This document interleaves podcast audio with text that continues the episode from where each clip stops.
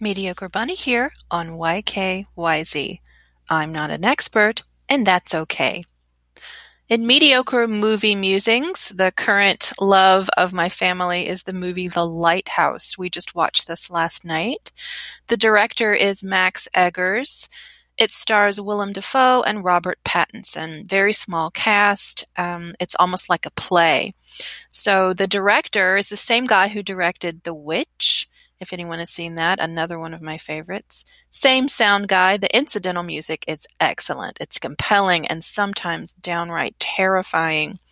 Uh, for this film. Some of the themes are isolation, masculinity, whoa, that's a big one, hierarchy, struggles, and superstition. As I said before, the cast is very small. There's a great use of light and shadows, which he also did in The Witch. There are some hardcore Oscar quote unquote for your consideration acting moments in this film. So get ready to be blown away.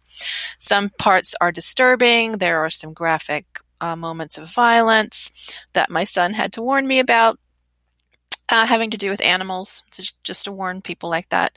Uh, you can also check that website, Does the Dog Die? That lets you know what happens in movies if animal violence is something that bothers you.